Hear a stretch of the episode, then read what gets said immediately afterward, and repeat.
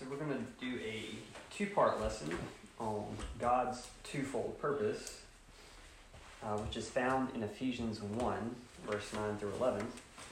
I'm going to turn there.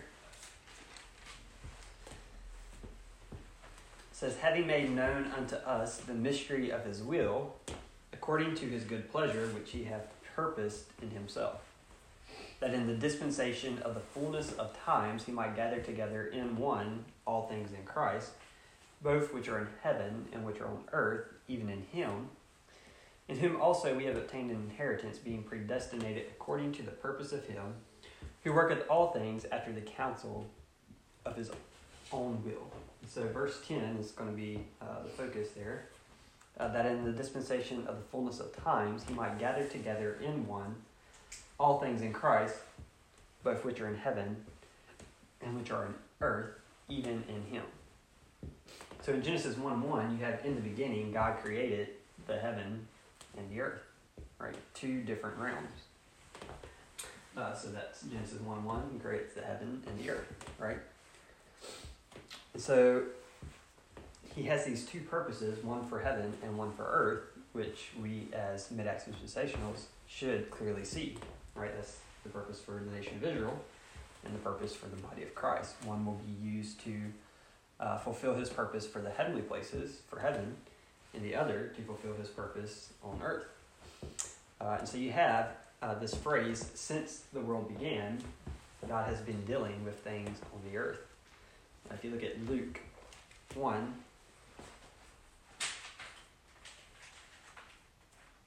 verse sixty-eight, this is Zechariah. Uh, in verse sixty-seven, we see that he is filled with the Holy Ghost and prophesied, saying, uh, blessed be the Lord God of Israel, for he hath visited and redeemed his people, and hath raised up an horn of salvation for us in the house of his servant David, as he spake by the mouth of his holy prophets, which have been since the world began. And so this is when uh, it's told to Mary that she will have a child. Right, Zechariah prophesies that this is that horn of salvation. This is the one that the prophets have spoke about. And you see that phrase, since the world began.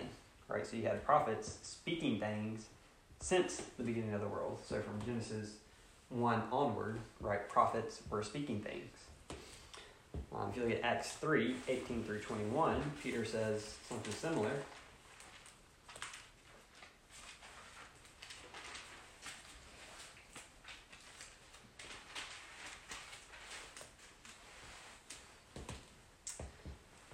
Uh, verse eighteen, it says, but those things which God before had showed by the mouth of all his prophets that Christ should suffer, he hath so fulfilled. Repent ye therefore, and be converted, that your sins may be blotted out, when the times of refreshing shall come from the presence of the Lord. And he shall send Jesus Christ, which before was preached unto you, whom the heaven must receive until the times of restitution of all things, which God hath spoken by the mouth of all his holy prophets since the world began. So you have here, since the world began,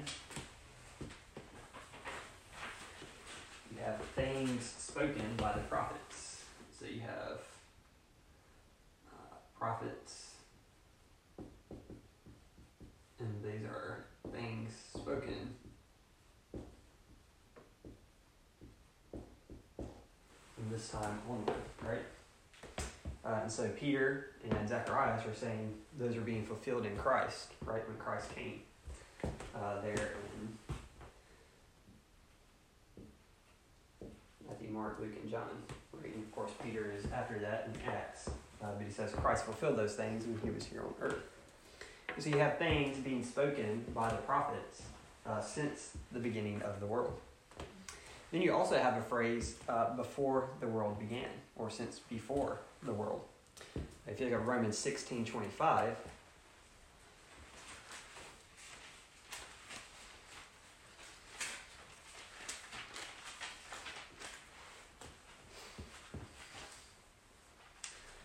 Paul says, now to him that is of power to establish you according to my gospel and the preaching of Jesus Christ, according to the revelation of the mystery, which was kept secret since the beginning of the world, or since the world began, right? But now is made manifest. And if you look at Colossians one twenty-five,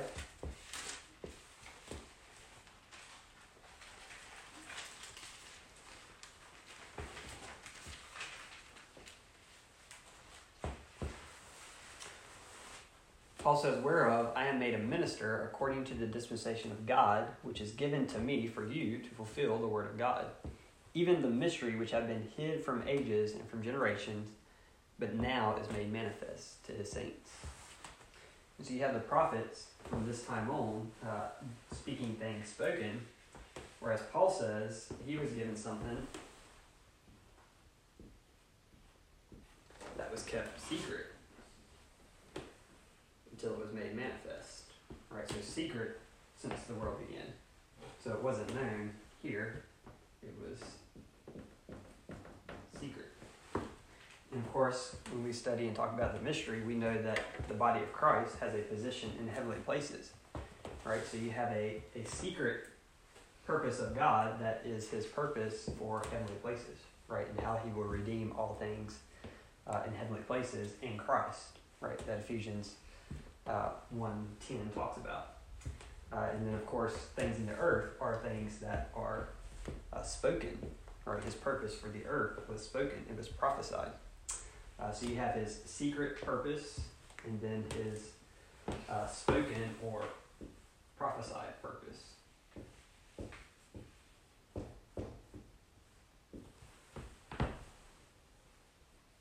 Right, which would be the kingdom that comes here on earth. Uh, so you have these two different things uh, that God reveals as far as his purpose for redeeming all things in Christ. Uh, but in the beginning, God created the heaven and the earth. These are two different realms. Uh, Genesis one one, in the beginning, God created the heaven and the earth. Psalms one oh two twenty-five.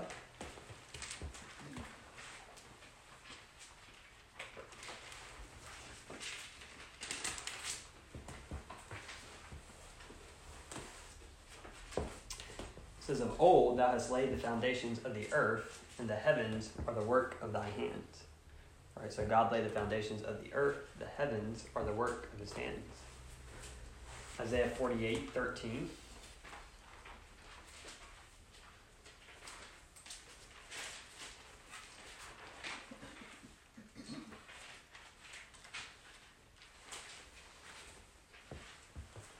It says, my hand also hath laid the foundation of the earth, and my right hand hath spanned the heavens.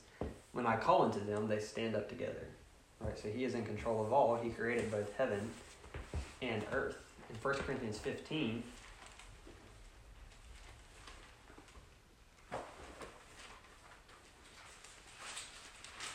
verse forty-eight and forty-nine, uh, verse forty-seven, it says, the first man is of the earth, earthy. The second man is the Lord from heaven. As is the earthy, such are they also that are earthy, and as is the heavenly, such are they also that are heavenly. And as we have borne the image of the earthy, we shall also bear the image of the heavenly. And he's talking about when we are resurrected with our heavenly body. But what you have here is a contrast, right? There is a earthy and a heavenly, right? Adam being the first man, right, was earthly. Jesus being the second man was heavenly, right, being from heaven.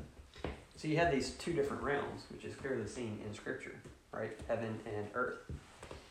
So today we're going to look at, uh, in part one, God's plan for the earth. Uh, this was the plan that was spoken since the world began, right? Which is what Zechariah and Peter say. Uh, so since Genesis one onward, you have this prophesied purpose for the earth. Uh, if you look at Genesis one twenty-eight,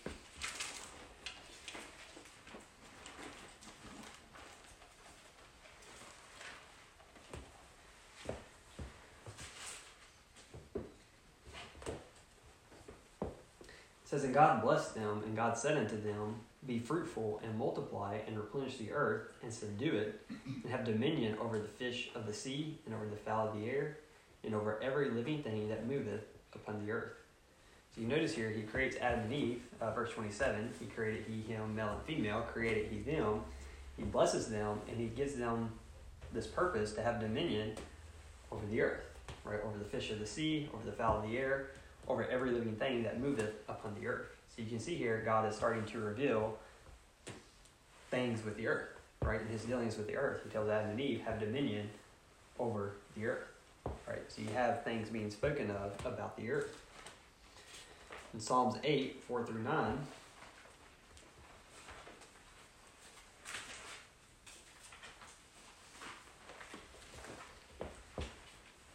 says, "What is man that thou art mindful of him, and the son of man that thou visitest him? For thou hast made him a little lower than the angels, and hast crowned him with glory and honor. Thou madest him to have dominion over the works of thy hands, that hast put all things under his feet. All sheep and oxen, yea, and the beasts of the field, the fowl of the air, and the fish of the sea, and whatsoever passeth through the paths of the seas. O Lord, our Lord, how excellent is thy name in all the earth." So Psalm says the same thing, right? You've put all things under his feet on earth, right? But he says you are, we are a little lower than the angels. Uh, so that's what Psalm says about man. Um, and so what happened in Genesis three is man sinned, right, and corrupted the earth.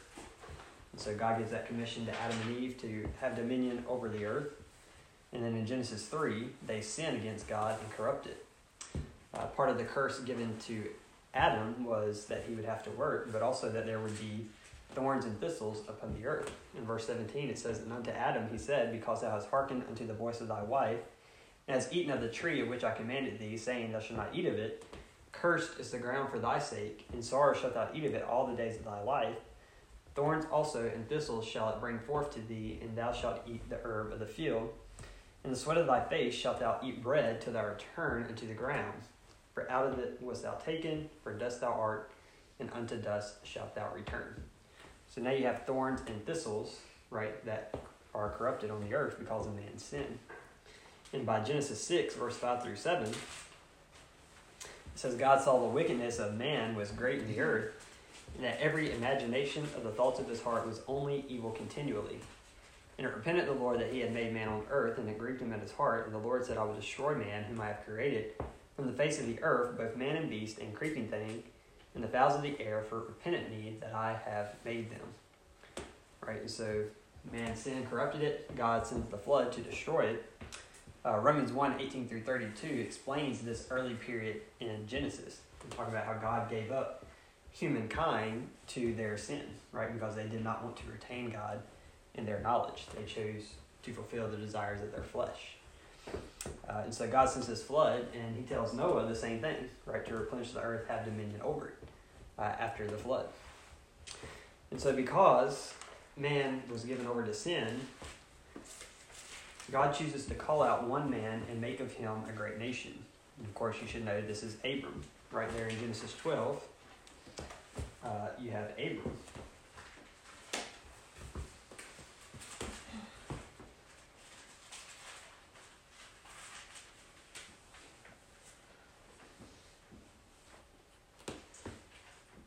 God calls out Abram. In Genesis twelve, one, it says, "Now the Lord had said unto Abram, Get thee out of thy country, and from thy kindred, and from thy father's house, unto a land that I will show thee. And I will make of thee a great nation, and I will bless thee, and make thy name great, and thou shalt be a blessing. And I will bless them that bless thee, and curse him that curseth thee, and in thee shall all families of the earth be blessed." So God makes this covenant with Abram, and notice he says, "I will make of thee a great nation," singular. Right, one great nation from Abram. Uh, not only does he make this covenant with Abram, but also with his seed, uh, with Isaac and with Jacob. If you look at Genesis seventeen, verse nineteen through twenty-one, we know that Abram and Sarai tried to take matters into their own hand. She gives him her concubine, uh, and Abram has Ishmael. But God says, no, the covenant's not with Ishmael, it's with your seed and Sarah's seed, right? So here in Genesis seventeen, verse nineteen, it says, "God said, Sarah thy wife shall bear thee a son indeed, and thou shalt call his name Isaac. And I will establish my covenant with him for an everlasting covenant, and with his seed after him. And as for Ishmael, I have heard thee. Behold, I have blessed him, and will make him fruitful, and will multiply him exceedingly. Twelve princes shall he beget. And I will make him a great nation. But my covenant will I establish with Isaac, which Sarah shall bear unto thee at this set time in the next year." So God chose the covenant with Isaac. Uh, in Genesis twenty-six, verse three through four, you see God tell Isaac that this covenant is with him. He says, "Sojourn in this land, and I will be with thee, and will bless thee, for unto thee and unto thy seed I will give all these countries, and I will perform the oath which I swear unto Abraham thy father. And I will make thy seed and multiply it as the stars of heaven, and will give unto thy seed all these countries, and in thy seed shall all the nations of the earth be blessed. Right, so again, he makes that covenant with Isaac. And if you look at Genesis thirty-nine, verse nine through twelve, he makes it with Jacob.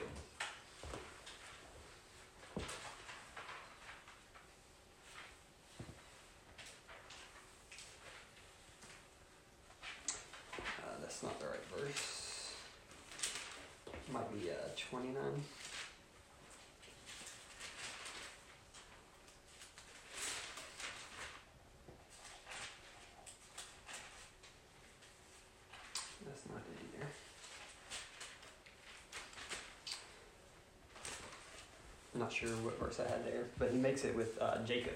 You can read that in Genesis. Um, and so Jacob's name, it turns to Israel. All right, so you know you have the nation of Israel, which is the nation of Jacob, right? Uh, because Jacob's name was changed to Israel. Uh, Israel, or Jacob, had twelve sons, which make up the twelve tribes of Israel. You see this in Genesis forty-nine. It says, and Jacob called unto his sons and said, gather yourselves together, that I may tell you that which shall befall you in the last days. And so he gathers all his sons together. He's going to prophesy unto them. And then in verse twenty-eight, it says, all these, speaking of all the sons of Jacob, are the twelve tribes of Israel, and this is that their father spake unto them, and blessed them, everyone according to his blessing, he blessed them. Right, so you have here the twelve sons make up the twelve tribes of Israel, uh, which makes up the nation of Israel, right? The twelve tribes there.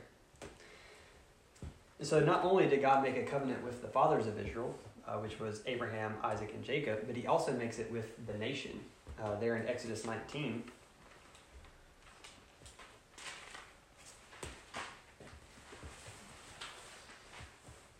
Verse five and six. This covenant is with the nation. It says, now therefore, if you will obey my voice indeed, and keep my covenant, then you shall be a peculiar people unto me, a peculiar treasure unto me above all people, for all the earth is mine. And you shall be unto me a kingdom of priests and a holy nation. These are the words which thou shalt speak unto the children of Israel. So notice there, a peculiar treasure unto me above all people, for all the earth is mine. Right? They're going to be a nation above all the people on earth. Right? This is still dealing with the earth. Um, and so God makes his covenant with the nation of Israel. Also, if you look at Exodus twenty-three, verse twenty through twenty-three, it says, behold, I send an angel before thee to keep thee in the way and to bring thee into the place which I have prepared. Beware of him and obey his voice, provoke him not, for he will not pardon your transgressions, for my name is in him. For if thou shalt indeed obey his voice, and do all that I speak, then I will be an enemy unto thine enemies, and an adversary unto thine adversaries. For an angel shall go before thee, and bring thee in unto the Amorites, and the Hittites, and the Perizzites, and the Canaanites, and the Hivites, and the Jebusites, and I will cut them off. Right, so notice here, if they keep the covenant, I will be an enemy unto thine enemies, and an adversary unto thine adversaries, which is the same thing he told Abraham. I will bless them that bless thee, and curse thee them that curse you. Right, so it's the same covenant that he's making with the nation here. In Deuteronomy five, verse two through three, and the reason I'm making this point is because some people say God only made a covenant with Abraham, right? But he made it with Abraham and his seed, right? With Isaac, with Jacob, and then with the twelve tribes of Israel that are the twelve sons of Jacob. Here in Deuteronomy five, Uh, this is Moses speaking. He said, the Lord our God made a covenant with us in Horeb. The Lord made not this covenant with our fathers, but with us, even us who are all of us here alive this day. So notice, this is a covenant with the nation, right? He says, not with our fathers, but with us, right? So he made a covenant with the nation of Israel. Um, and this covenant concerns a kingdom, a nation, and a land on earth. We saw that in Exodus nineteen, where he says, I will make of thee a great nation, right? I will give thee this land, right, if you keep this covenant. And so it has to do with this nation, this kingdom, this land on earth, right? This is God's purpose for the earth, right, that you see being uh, played out here. If you go to Isaiah sixty-five, it talks about this kingdom.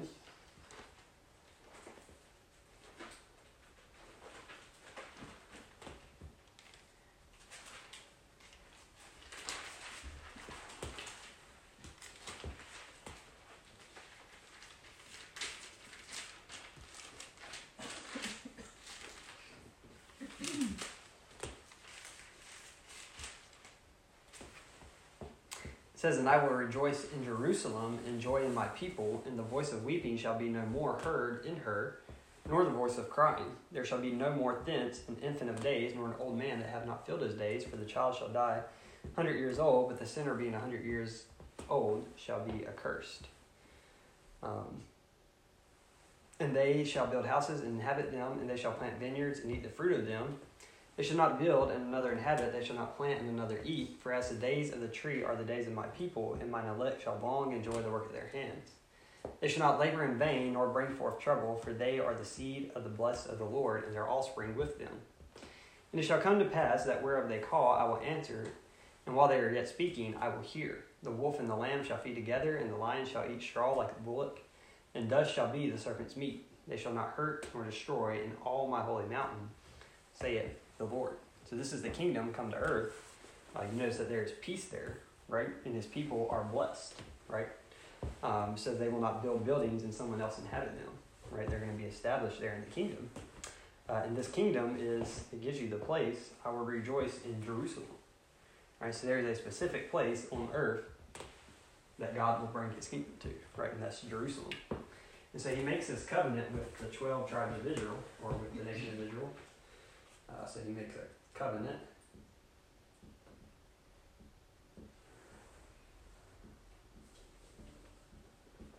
Put that in there. And it has to do with a kingdom, right?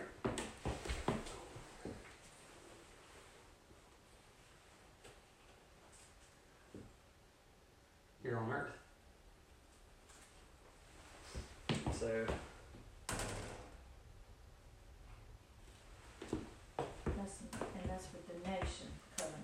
right. This is a covenant with the twelve tribes of Israel that they will have a place, and that is in Jerusalem.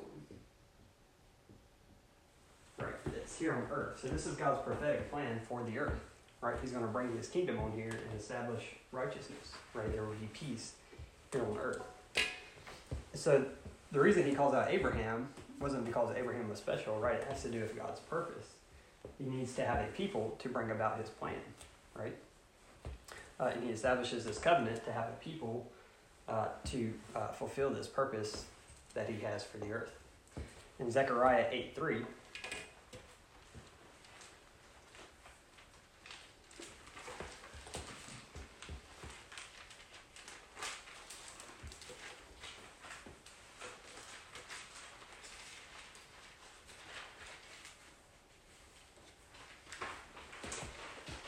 says, "Thus said the Lord, I am returned unto Zion, and will dwell in the midst of Jerusalem.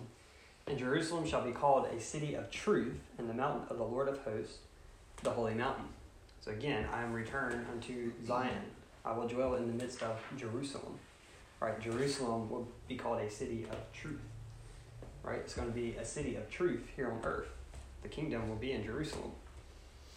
Um, and so those who make it into this kingdom, uh, you have a teaching that they must endure uh, through the tribulation uh, in order to make it in there, right? They must stay true to God, believing in Christ and the covenant.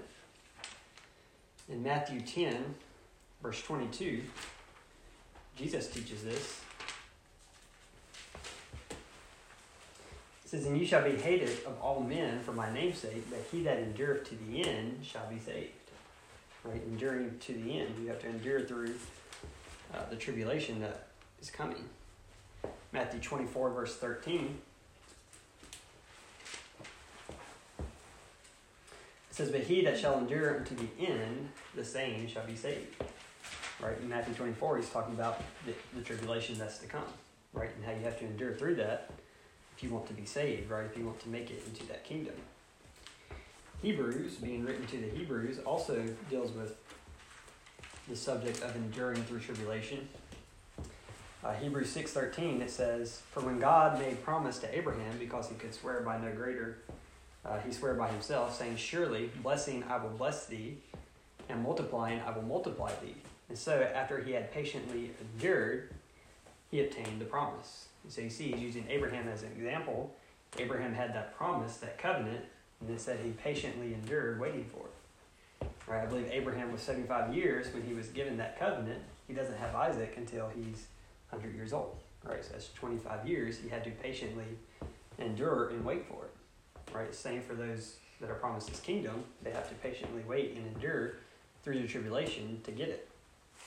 James five, verse ten through eleven. Uh, James one one says, he's writing to the twelve tribes scattered abroad. He's writing to the nation of Israel. Uh, in James five, verse ten to eleven, it says, "Take, my brethren, the prophets, who have spoken in the name of the Lord, for an example of suffering, affliction, and of patience. Behold, we count them happy which endure. Ye have heard of the patience of Job, and have seen the end of the Lord, that the Lord is very pitiful and of tender mercy." So he uses Job and the prophets as an example, right? They went through tribulation, suffering, and endured it. And what happens at the end? Job was blessed tenfold, right? Everything he lost, he received uh, tenfold more at the end, right? Which is the same thing for those who go through the tribulation. They'll lose everything, but they'll have blessing and riches in the kingdom at the end, right? Uh, First Peter one, verse six through nine.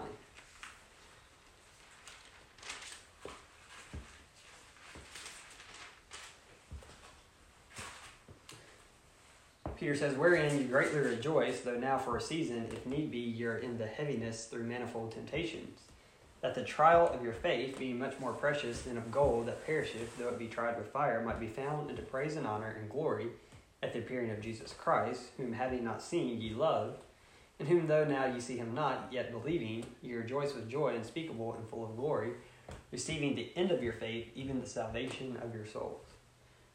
And so what he's teaching here is the same thing that Jesus taught, that James teaches. You have to endure uh, the trial of your faith, uh, faith, right, through the manifold temptations, right? These trials that they're going to go through, uh, the end of that is the salvation of your souls, right? And so this is uh, part of the prophetic plan for Israel. They're going to have to endure through the tribulation to enter into that kingdom. And so a lot of times we try to look for typologies in the Bible, but if you think about Noah, Job, Daniel, all these men went through a tribulation and then got blessed at the end, right? Noah went through the tribulation of the flood, but at the end he was saved, right? And his family with him, and was given a covenant to have dominion over the earth, right? Uh, Job lost everything, right? But he stayed true to God and never cursed God, even though his wife told him to. And at the end, he received blessing. Daniel, he was thrown in the lion's den. And then after that, he was brought out and was made high ruler in the kingdom, right?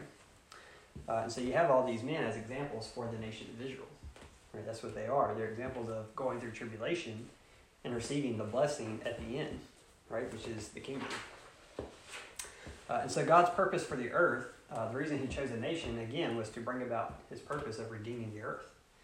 Uh, the nation of Israel, their purpose isn't just to get in the kingdom and have riches and blessings Uh, and be with God, but it's to be a light to the Gentiles, right? To bring the Gentiles to that kingdom of righteousness. Uh, in Matthew five, fourteen through twenty,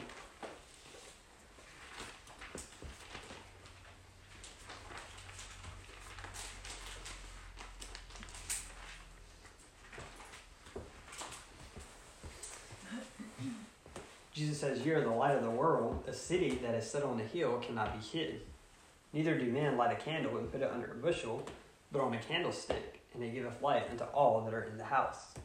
Let your light so shine before men, that they may see your good works, and glorify your Father which is in heaven. Think not that I am come to destroy the law or the prophets. I am not come to destroy, but to fulfill. For verily I say unto you, till heaven and earth pass, one jot or one tittle shall in no wise pass from the law, till all be fulfilled. Whosoever therefore shall break one of these least commandments, and shall teach men so, he shall be called the least in the kingdom of heaven. But whosoever shall do and teach them, the same shall be called great in the kingdom of heaven. For I say unto you, that except your righteousness shall exceed the righteousness of the scribes and Pharisees, you shall in no case enter into the kingdom of heaven." All right, so their purpose here is to be a light to the Gentiles. Notice there it says, "A city set on a hill cannot be hid." The nation Jerusalem, the city Jerusalem, is set on Mount Zion. Right, it's set on a hill, and it's going to be a light to the Gentiles, right, because of the righteousness there, which is what this passage is teaching, right, that they may see your good works and glorify your Father, right, because they're keeping the law, and righteousness and truth is found there, which is what God's purpose is, is to have a city of truth, right, a, a holy nation there. In Deuteronomy six, twenty-four through twenty-five,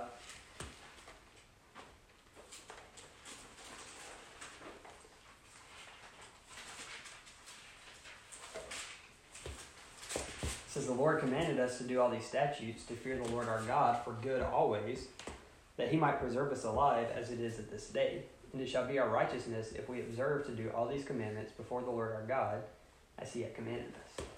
Right? The keeping of the law is righteousness, right? Which is what you will have in the kingdom. Uh, you will have a nation keeping the law. Uh, Isaiah two two.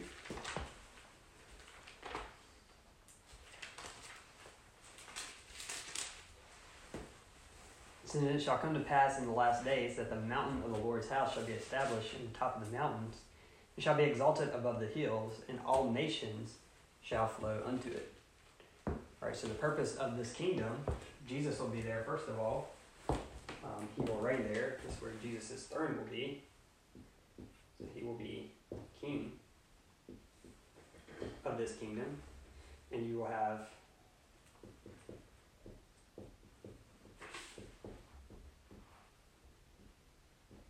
righteousness there, right? So the purpose of this is for all the Gentiles.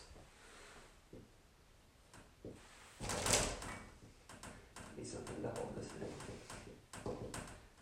Will flow into it, right? To come see the Lord and to come see righteousness, right? Because that's where uh, the Lord will be. That's where He dwells, right here on the earth. And so His purpose is for there to be a place of righteousness. Uh, and where he will dwell, and for people to come there, right? The Gentiles to flow unto it. You get Isaiah sixty-one, verse or sixty-two, verse one through three.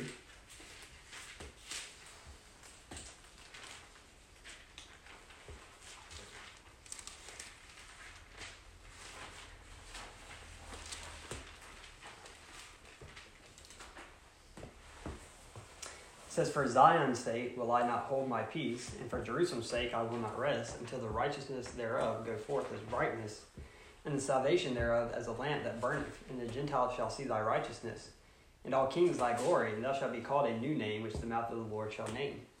Thou shalt also be a crown of glory in the hand of the Lord, and a royal diadem in the hand of thy God. So again, he says, I will not hold my peace. For Jerusalem's sake I will not rest, until there is a brightness, right? A light, a light of righteousness there in Jerusalem. Um, but God will use his nation, again, that's the purpose. He's going to use his nation to bring in the Gentiles. So not only will they be uh, there keeping the law and being a light to them by their uh, keeping the law, but they will also go out to the nations and bring them in. Uh, which you see in Isaiah fifty-nine, verse twenty.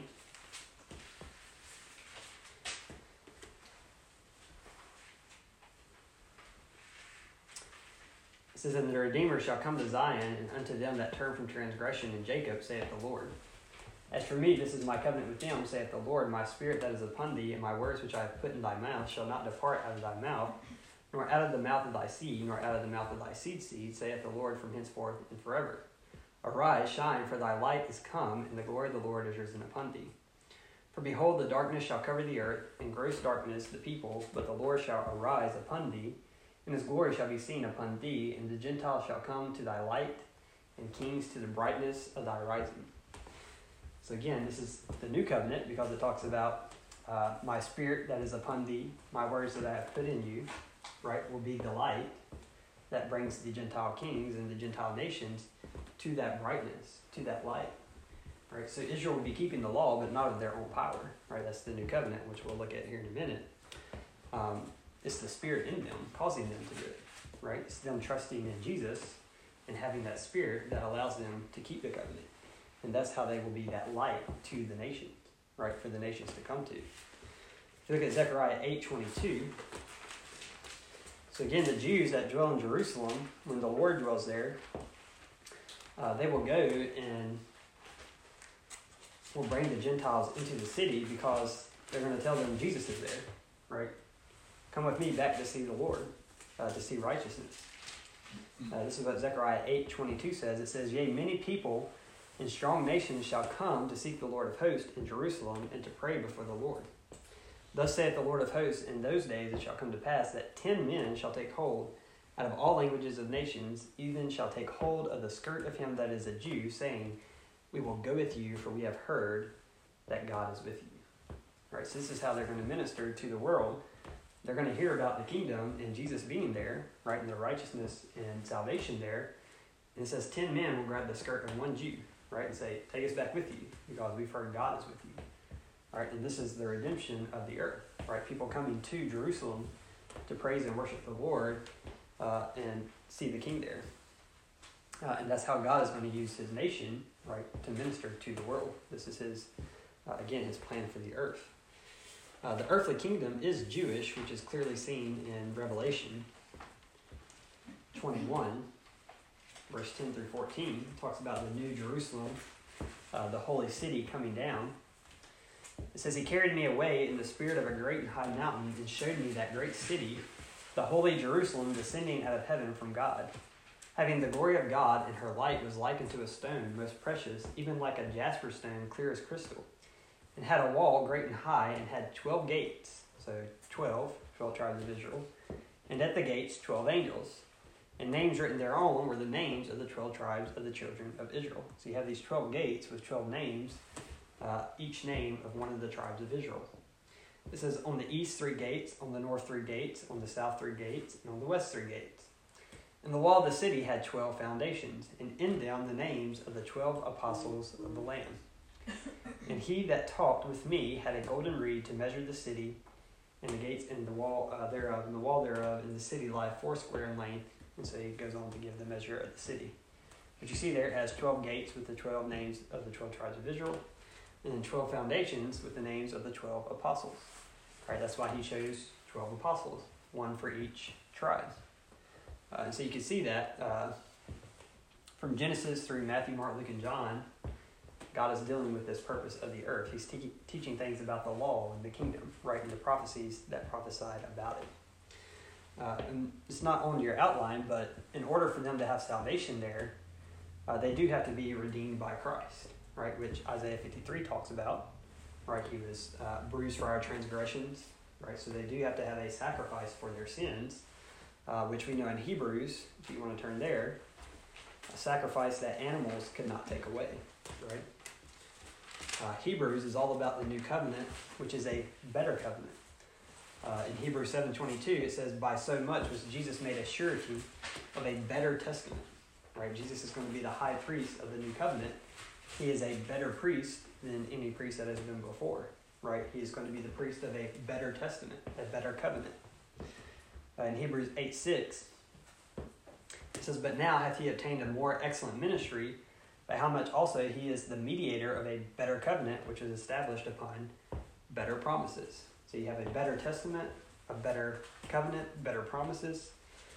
Uh, in Hebrews nine twenty-three, it says, it was therefore necessary that the patterns of things in the heavens should be purified with these, but the heavenly things themselves with better sacrifices than these. For Christ has not entered into the holy places made without hands, which are the figures of the true, but into heaven itself now to appear in the presence of God for us. Nor yet that he should offer himself often as a high priest entering into the holy place every year with the blood of others. For then must he have often suffered since the foundation of the world.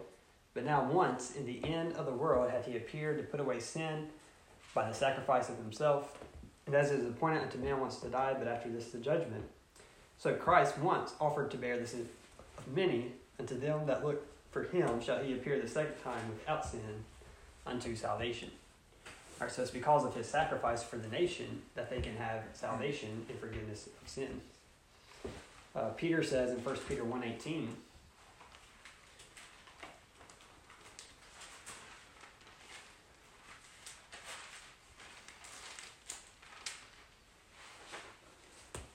he says, for as much as you know that you were not redeemed with corruptible things as silver and gold from your vain conversations, received by tradition from your fathers, but with the precious blood of Christ, as of a lamb without blemish and without spot, who verily was foreordained for the foundation of the world, but was manifest in these last times for you.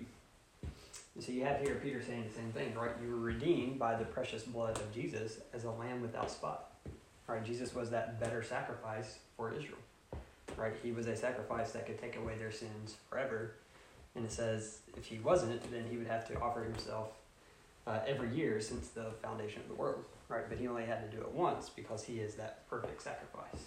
And so that's part of how, uh, when you talk about redeeming all things in earth in Christ, well, that's the nation of Israel in Christ, right? Because he is their sacrifice, their high priest, right? Um, so that's a teaching that you find for the nation of Israel, because there is a controversy in Romans where Paul says they were in Christ before me.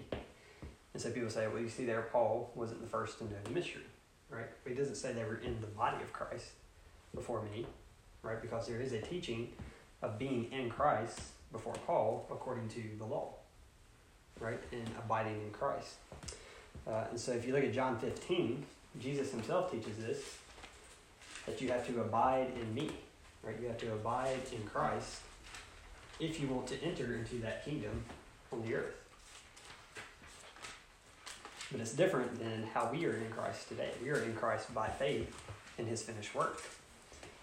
Here in John fifteen, Jesus says, I am the true vine, and my Father is the husbandman.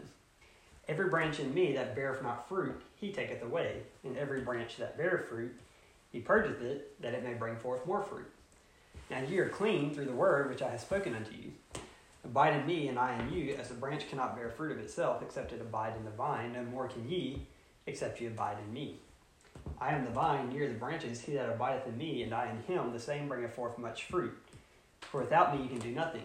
If a man abide not in me, he is cast forth as a branch, and is withered, and men gather them, and cast them into the fire, and they are burned. If ye abide in me, and my words abide in you, ye shall ask what ye will, and it shall be done unto you. Herein is my Father glorified, that ye bear much fruit, so shall ye be my disciples. As the Father hath loved me, so have I loved you. Continue ye in my love. If you keep my commandments, you shall abide in my love, even as I have kept my Father's commandments, and abide in his love. So here the difference is, he says he is a vine and you are a branch in that vine, which is a different teaching than he is the head and you are his body and a member of that body, because you don't cut off body parts. Here you have uh, pruning, right? Uh, purging. And it talks about those who don't bear fruit. He cuts it off and it withers and dies and is thrown into fire, right? Now he says if you want to abide in my love, you have to keep my commandments, right? Which is not the teaching for us that you're in Christ by faith, right? Whether you keep the commandments or not. Um, but here you have to abide in Christ by keeping his commandments. And if you're not keeping his commandments and producing fruit, you're going to be cut off, right? Which again is that covenant, if then. If you keep my law, you get the blessing. If you don't, you get the judgment, right? And so you abide in Christ uh, on the earth, uh, the prophesied plan, by keeping his law, keeping his covenant. Um, that is how you abide in Christ. And again, they will be able to keep the law because of the Spirit in them. This is part of the new covenant. In Jeremiah thirty-one, thirty-one through thirty-four, it says, Behold, the days come, saith the Lord, that I will make a new covenant with the house of Israel and with the house of Judah. Not according to the covenant that I made with their fathers in the day that I took them by the hand to bring them out of the land of Egypt, which my covenant they break, although I was a husband unto them, saith the Lord. But this shall be the covenant that I will make with the house of Israel after those days, saith the Lord. I will put my law in their inward parts, and write it in their hearts, and will be their God, and they shall be my people. And they shall teach no more every man his neighbor, and every man his brother, saying, Know the Lord. For they shall all know me, from the least of them unto the greatest of them, saith the Lord. For I will forgive their iniquities, and will remember their sin no more. So you see there, he's going to write the law in their inward parts. Right? And they won't have to teach one another, because every man will have the knowledge of God in them uh, because of the Spirit. Ezekiel thirty-six.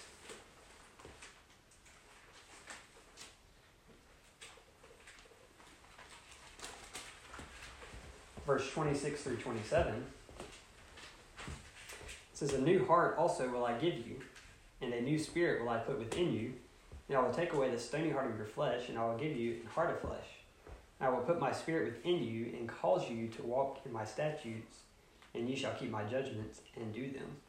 And you shall dwell in the land that I gave to your fathers, and you shall be my people, and I will be your God. All right, that's the new covenant. He's going to put his spirit into them to cause them to keep his commandments. And he's going to uh, have them dwell in the land that he promised them. Right? So again, this covenant has to do with Trump. Kill it. What's up with one I saw in the basement? Give me your shoe. You have boots on. Mm-hmm. So these are... Don't scare it.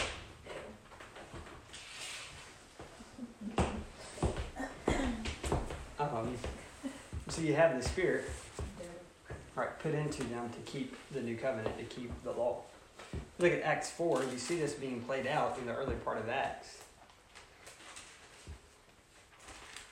Because the Spirit has come at that point and is indwelling people.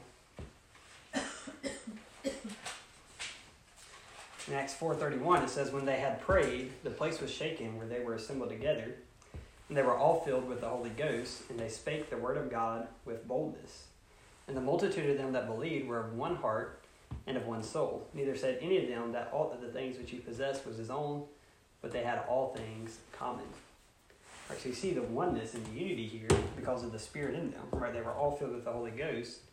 Uh, it says, and none of them said the things that they had was their own. Right, they had all things common. This is when they were selling all that they had and putting it together. Right, and living together, awaiting the kingdom. Right, but they had that oneness, that unity, because of the Spirit in them.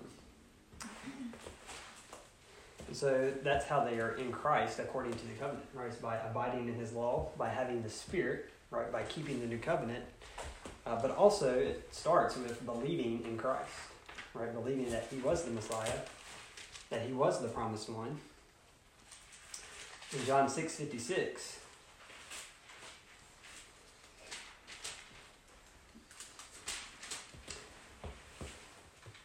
Jesus says, he that eateth my flesh and drinketh my blood dwelleth in me, and I in him. So how do you dwell in Christ? According to uh, the prophesied plan, according to the law. Here it says, by eating my flesh and drinking my blood, right? Which is what the Catholics get for the Eucharist.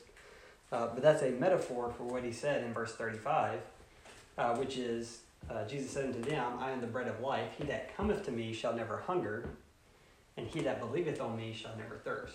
All right, so how do you eat and drink the Lord? By coming to him and believing in him. Right, so they had to come to Christ and believe he was the Messiah, right, the one that was prophesied. Now, if you look at John eleven twenty-five and twenty-six, Jesus said unto her, I am the resurrection and the life. He that believeth in me, though he were dead, yet shall he live. And whosoever liveth and believeth in me shall never die. Believest thou this? So again, to have eternal life uh, for Israel, those under the law, same for us too, uh, you have to believe in Christ. Right? For them, it was believing who he was, that he was the Son of God, the Christ, the Messiah. For us, it's believing in his finished work. Right? Um, but he says, you believe in me, though he were dead, yet shall he live. Right? They want eternal life. They have to believe in Christ.